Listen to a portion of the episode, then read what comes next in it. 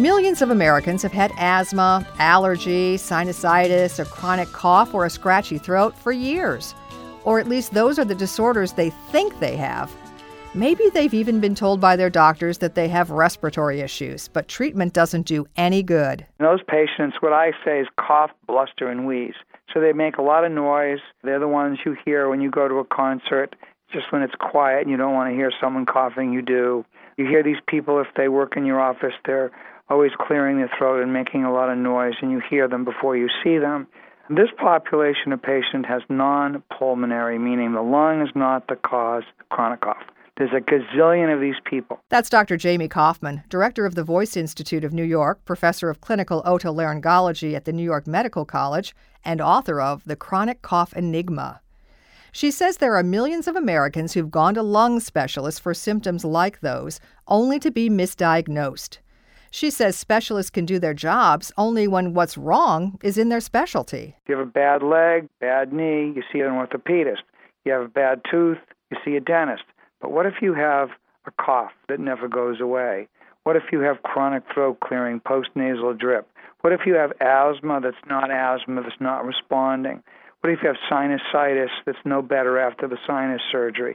What if you have allergies and allergy symptoms and no one seems to make any difference even after the diagnostics and all the shots? So I think there's a massive number of people with silent reflux, with these conditions that cause non-pulmonary cough, that are literally being missed by their physicians because they're not attuned to it. Wait, reflux can cause a cough and symptoms like allergies and asthma? Four out of five people in America with a diagnosis of asthma don't have it. Ask yourself the question, do you have more trouble getting air in or out? If you say in, you do not have asthma. End of story, end of discussion. But how does reflux do that? Isn't reflux a backup of stomach acid?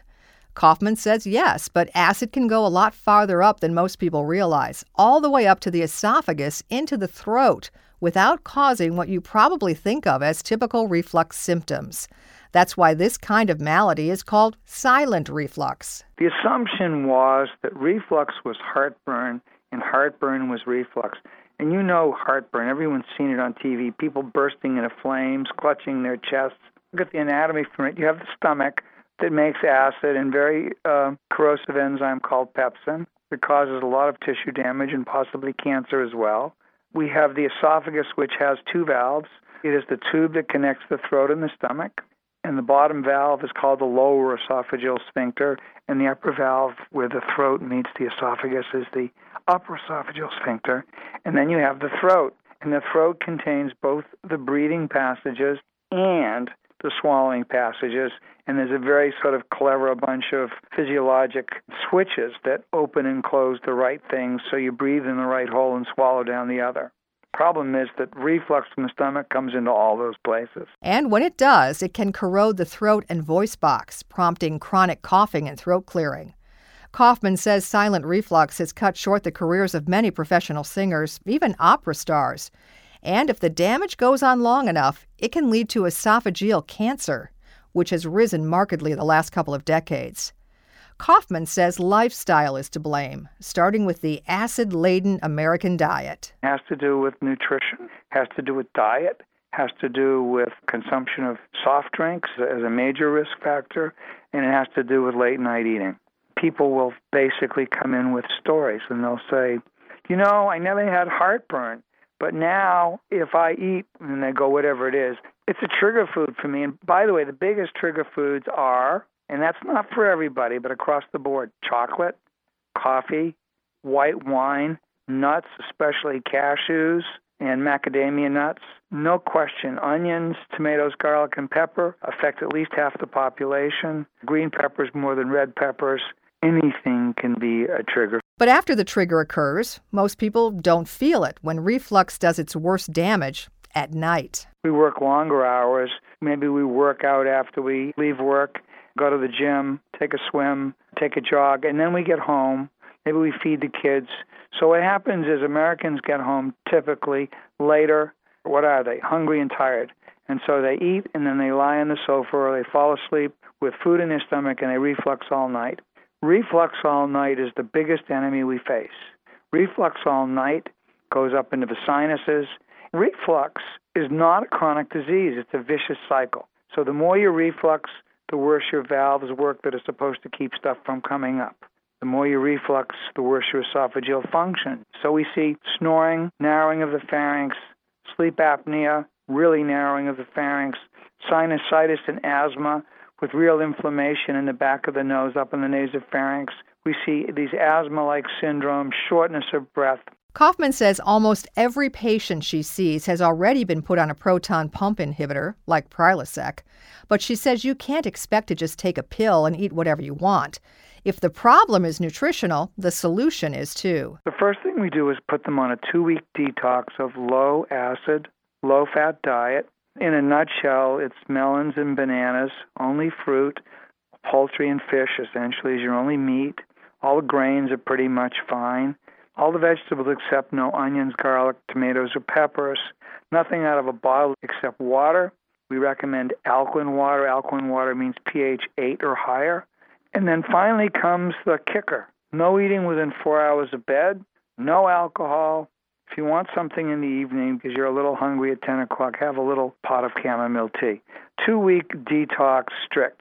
And start introducing things back slowly so you I can identify which foods and problem foods you may have. Koufman also advises that patients get their esophagus examined carefully for cancer and precancerous conditions.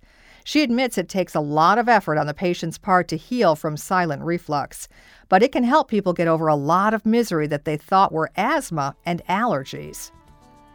You can find out more about Doctor Jamie Koufman's book, The Chronic Cough Enigma, through her clinic's website, voice institute of new york dot com.